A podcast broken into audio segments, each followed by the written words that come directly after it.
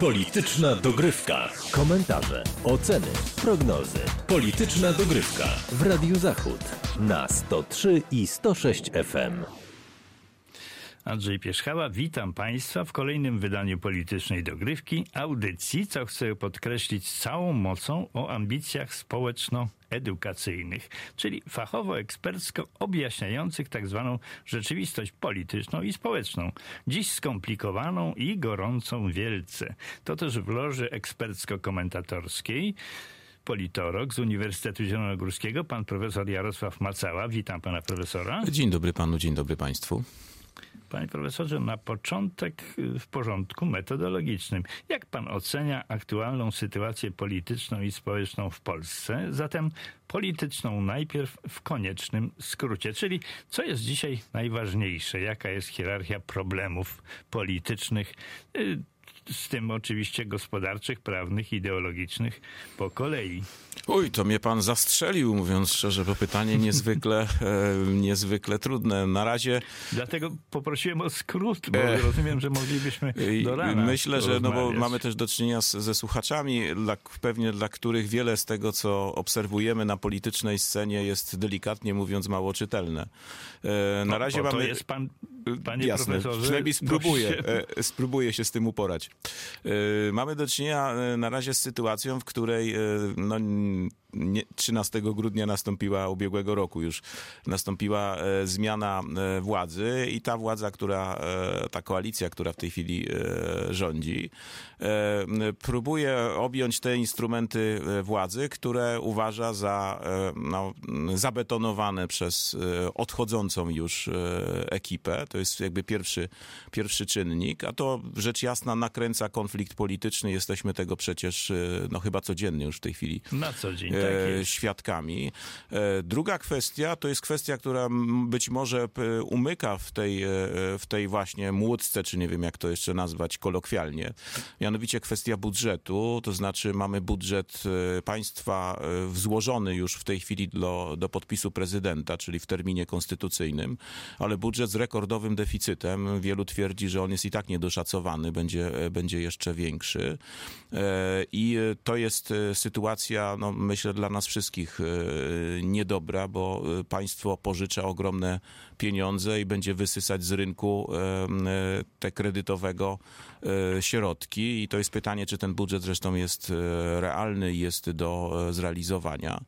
No i mamy... Panie profesorze, jeśli wejdę, mo- mogę wejść w słowo. Oczywiście. Przypominam sobie takie, takie pojęcie kiedyś funkcjonowało, dziś chyba już nieaktualne, że czym się różni mąż stanu od polityki, czy też polityka może.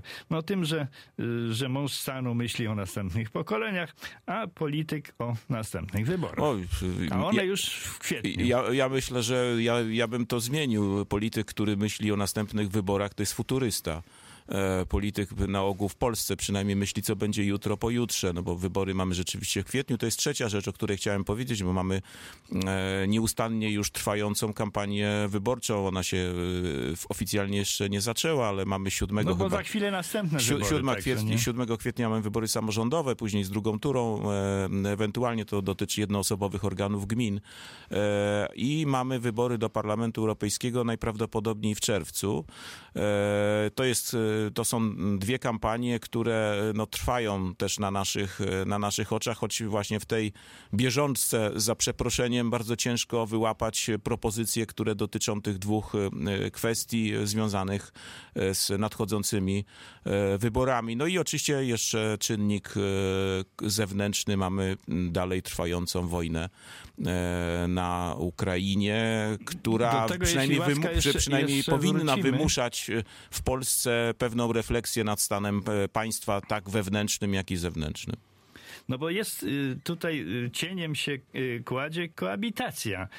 Zresztą historycznie nie nowa, bo przecież mamy już osiemnasty, jeśli dobrze liczę, osiemnasty rząd trzeciej Rzeczpospolitej.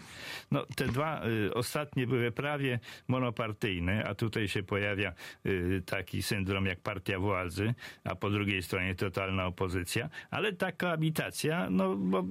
Chyba niezbyt mądre głosy się odzywają, no, znaczy, żeby mamy, zlikwidować mamy, no, prezydenta. Koabita- znaczy, przepraszam, koabitację. Koabitacja tak czy inaczej powinna, jeżeli, no, jak mówię, polityka to nie konkurs piękności, nie muszą się wszyscy kochać, ani już broń Boże sobie podobać, może to by było nawet fatalnie. Natomiast powinni współpracować dla, w interesie państwa. Mamy na razie do czynienia raczej z wojną niż z koabitacją i to jest rozwiązanie z perspektywy państwa, tego tak, tych interesów państwa na dziś, jak i jeszcze bardziej długofalowych, fatalne. Bo tak czy inaczej wysoki, wysoki poziom konfliktu kluczowych instytucji władzy osłabia państwo, czy się to komu podoba, czy, czy nie.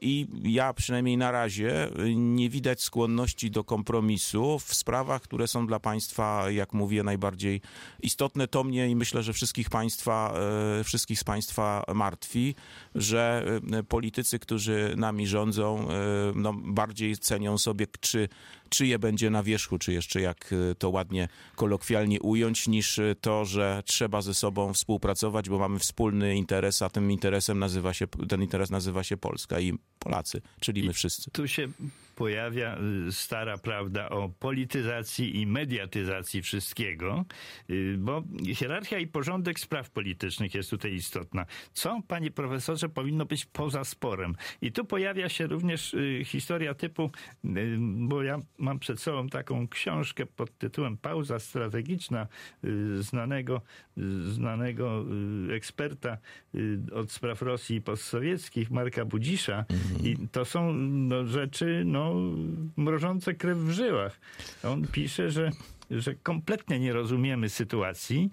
Aha, bo, bo, bo podtytuł brzmi Polska wobec ewentualnej wojny z Rosją. Mity, jakie, jakie w mediach również są rozpowszechniane polskich, że to Rosja jest już na kolanach, za chwilę, za chwilę ją Ukraińcy dobiją. To są kompletne bzdury. Gospodarka rosyjska nie słabnie. W ciągu najbliższych lat odbudują Rosjanie swoje siły zbrojne. No i mnóstwo różnych rzeczy wokół nas, które, które gdzieś prawda. umykają. E, to prawda, no mamy do czynienia, jak pan powiedział, z mediatyzacją. No jesteśmy zresztą w mediach, mamy do czynienia z mediatyzacją polityki. E, Ale i rzeczywiście, intencji, mam nadzieję. E, wracając do tego, co powinno być poza sporem, to znaczy powinny poza sporem być te kwestie, które osłabiają państwo.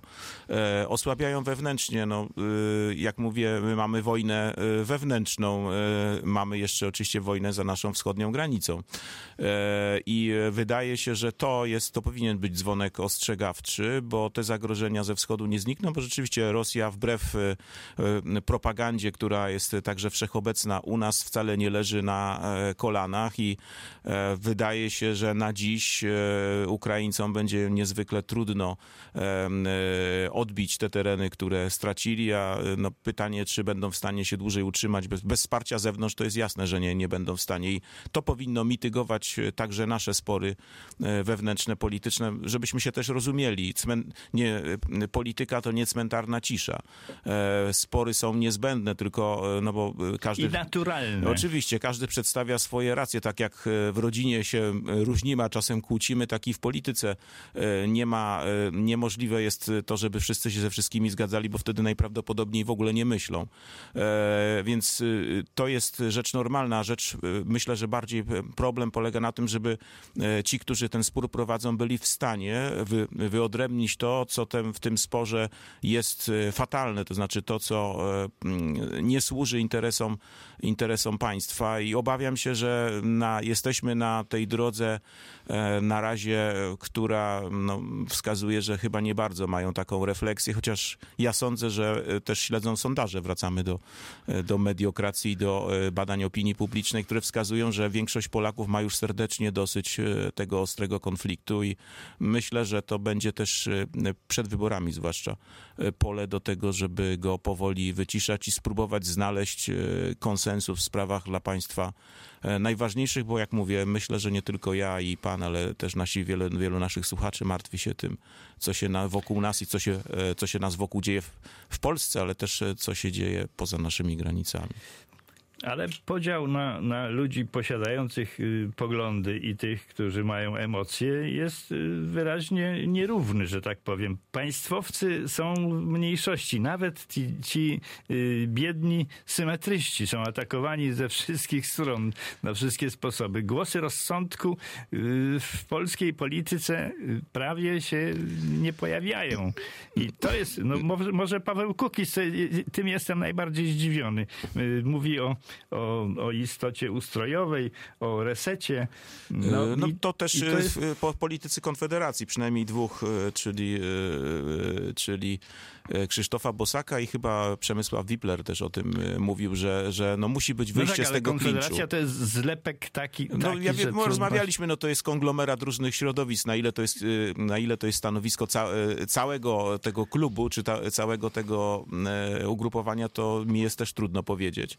Natomiast to są głosy, które wzywają do otrzeźwienia, ale mamy do czynienia z tym, co, przepraszam, brzydko nazywano po pierwsze wojną plemienną. Nie wiem, nie, to nie jest dobre określenie, bo podobno wojny plemienne były tysiące lat temu. No, mamy do czynienia z pewną metaforą. No i mamy do czynienia jeszcze z jedną tezą, o której już tutaj mówiliśmy, Marka Migalskiego, że w polskiej polityce jest tak, że jak się dwóch bije, to obydwaj korzystają. I w tym, w tym sporze, póki, póki będzie taka sytuacja, że obydwaj wielcy antagoniści na tym będą korzystać, to będzie trudno z tego sporu, sporu zrezygnować. I jak mówię, no jest, myślę, że wielu z naszych słuchaczy jest nie tylko tym zmęczonych, ale też i zaniepokojonych, że jest to spór czy konflikt, który może wylać się poza granice, które są jeszcze sterowalne i tego, miejmy nadzieję, i tego nie życzmy, nie życzmy Polsce. Czyli ta koabitacja, wracam z uporem maniaka, bo ona nie zniknie bez, wbrew no, temu, co do sierpnia przyszłego, przyszłego roku. Może być szansą? Ja myślę, że... Może być też tak, że mamy do czynienia z pewnym przesileniem, po którym obydwie strony, bo w tym wypadku mówimy oczywiście o prezydencie i premierze, bo to od tutaj mówimy o koabitacji, dojdą do wniosku, że dalsza wojna im się po prostu nie opłaca. To znaczy, mówiąc jeszcze inaczej, obydwie strony mają tak duże zdolności szkodzenia sobie wzajem, że doprowadzą do paraliżu państwa. I to może być jakaś oferta, przynajmniej jeżeli wierzyć wypowiedziom niektórym prezydenta, ale też jego doradców, że tego rodzaju propozycja na stole się na stole się pojawia i ta koabitacja wcale nie musi być tą totalną wojną, którą na razie obserwuję. Już była w, w historii trzeciej Rzeczpospolitej kilkakrotnie, prawda? Tak i myślę, że to jest najgorsza z tych, które były do tej pory, przynajmniej na razie. W ciągu tych kilku tygodni no, poziom czy temperatura sporu, no nie wiem, czy pewnie jeszcze może wzrosnąć, ale chyba już się jednak powoli do wrzątku zbliża i sądzę, że jest pora na, na otrzeźwienie z jednej zresztą i z drugiej strony, bo jest na pewno pole do kompromisu. Trzeba tylko ze sobą rozmawiać, ale wracamy do mediokracji. Rozmowy nie prowadzi się poprzez media. Od, od co? Jest takie pole y, obywatelsko i, i y, społecznie bardzo istotne jak prawo. Tam zbliżamy się chyba do, do poziomu anarchii. Prokuratury, sądy, y, Trybunał Konstytucyjny, Sąd Najwyższy. Y, I nie wiem co jeszcze, K R S. No wszystko jest w rozsypce i nie ma no, żadnej... Jasne, no nie ma, nie ma właśnie jakiegoś planu wyjścia z tego, no bo to też, znaczy mamy, ja się martwię inną rzeczą, w Polsce i tak jest niska kultura prawna, jest niskie zaufanie do państwa, e, czyli... No edukacja, edukacja no właśnie, i te wszystkie, te wszystkie kwestie związane z chaosem prawnym jeszcze dodatkowo na pewno powodują erozję tego zaufania do państwa i zaufania do systemu prawnego. No proszę sobie wyobrazić, że możemy iść do sądu i nie bardzo wiedzieć, czy sędzia jest właściwy, Właściwy czy nie? Czy wyrok to jest wyrok, czy to nie jest wyrok? No to jest stan, który jest stanem nieznośnym. To musi zostać szybko rozwiązane także w interesie nas, nas wszystkich, bo konsekwencje tego będziemy przez lata później wspólnie odczuwać, niezależnie od tego, kto będzie rządził. obywateli, bo o poczuciu sprawiedliwości to już nawet nikt nie wspomina, bo to jest pojęcie zupełnie niedefiniowalne. Panie profesorze, jak to, jak to właściwie wygląda w, w historiach dotyczących ładu społecznego, spokoju społecznego, bo to jedna warstwa to jest, to jest polityka, a druga warstwa to jest społeczeństwo. Hasła są piękne. Na przykład zwracanie mediów publicznych Polakom, narodowi i odpolitycznienie, ale, ale przecież realizacja jest no, dziwaczna.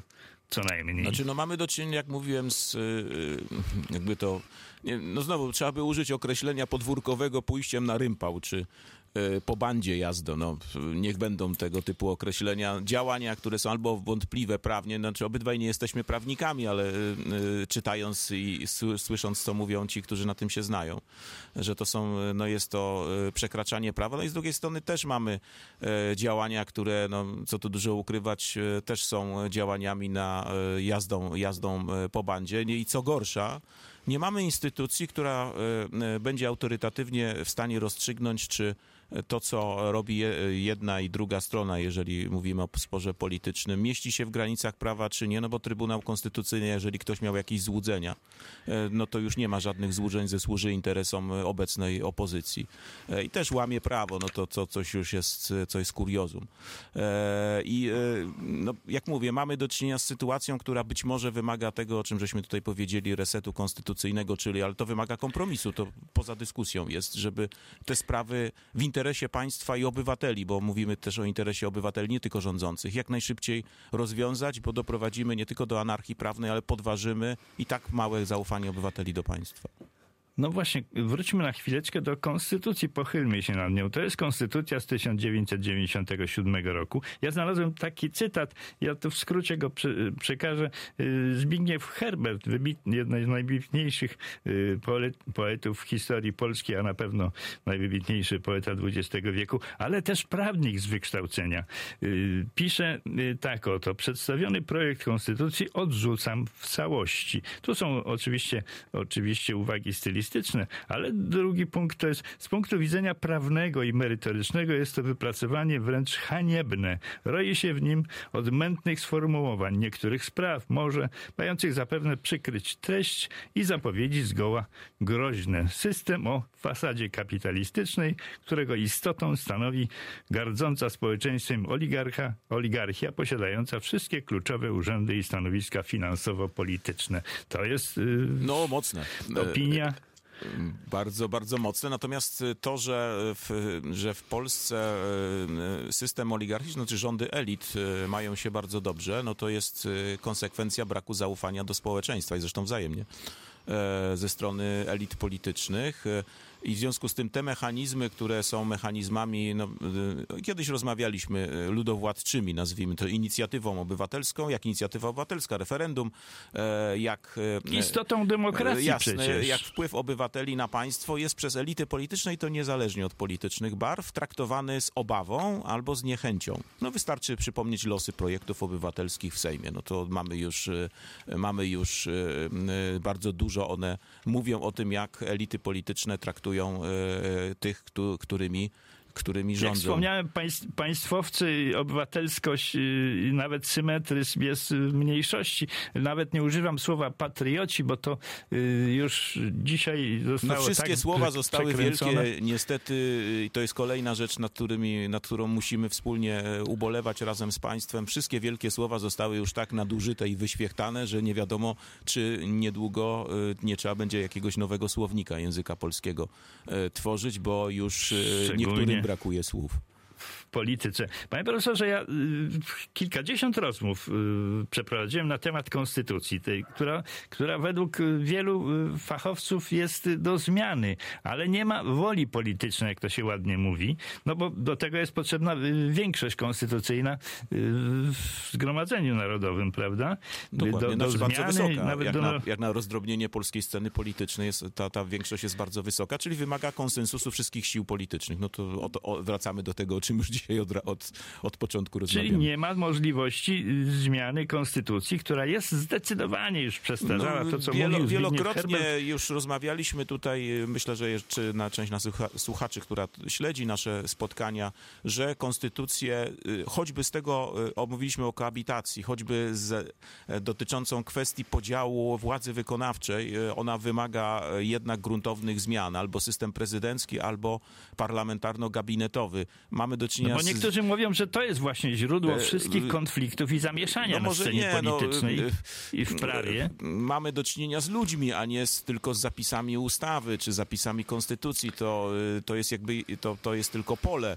Natomiast na tym polu gra się jak nie tylko ustawę, ale przeciwnik pozwala. I, y, natomiast zgadzam się, konstytucja wymaga przeglądu i wymaga wielu, jak sądzę, zmian ustrojowych, ale na razie w ferworze walki politycznej nikt do tego nie ma głowy, a wszyscy sobie konstytucją, nie powiem co, wycierają. A na koniec jeszcze zacytuję Marka Budzisza, który mówi, że tym bardziej, że tego nie robimy w ogóle. Jest nie przez, jeśli nie przygotujemy do tego starcia naszego państwa i społeczeństwa, chodzi o starcie z Rosją, no to yy, sprawa jest z góry przegrana. To prawda. Ta no pauza mamy... strategiczna to jest czas na, na poważną Jasne, rozmowę. Na przygotowanie się. No, na tym polega pauza, że ktoś daje nam czas na to, żebyśmy się przygotowali do, do ewentualnego konfliktu. No i to jest pytanie zasadnicze. Czy my w Polsce potrafimy ten czas wykorzystać? To jest pytanie do tych, którzy rządzą, bo nie mają do tego narzędzia. To jest też pytanie do nas, do nas wszystkich, bo politycy nie biorą się znikąd. Musimy wpływać na nich, żeby wreszcie zaczęli myśleć o strategicznych interesach Polski i Polaków, a nie o tym, kto będzie jutro co robił i czyje będzie na wierzchu. No właśnie. I tym optymistycznym akcentem, z nadzieją, że, że taka myśl zaświta i zostaje, zostanie upowszechniona. Kończymy dzisiejszą audycję. Przypomnę Państwu, że komentował dla Państwa pan profesor Jarosław Macała, politolog z Uniwersytetu Zielonogórskiego. Dziękuję bardzo. Bardzo dziękuję. No i zachęcam do następnych spotkań, ale to uzgodnimy poza anteną. To była Polityczna Dogrywka. Audycję przygotował i prowadził Andrzej Pierzchała. Zrealizował Tomasz Majka. Bardzo dziękuję. A na następną audycję z tego cyklu zapraszam już za tydzień o zwykłej porze. Będziemy rozmawiać o strategii i bezpieczeństwie. Mam nadzieję. Wszystkiego dobrego życzę Państwu i do usłyszenia. Polityczna Dogrywka. Komentarze, oceny, prognozy. Polityczna Dogrywka w Radiu Zachód na sto trzy i sto sześć F M.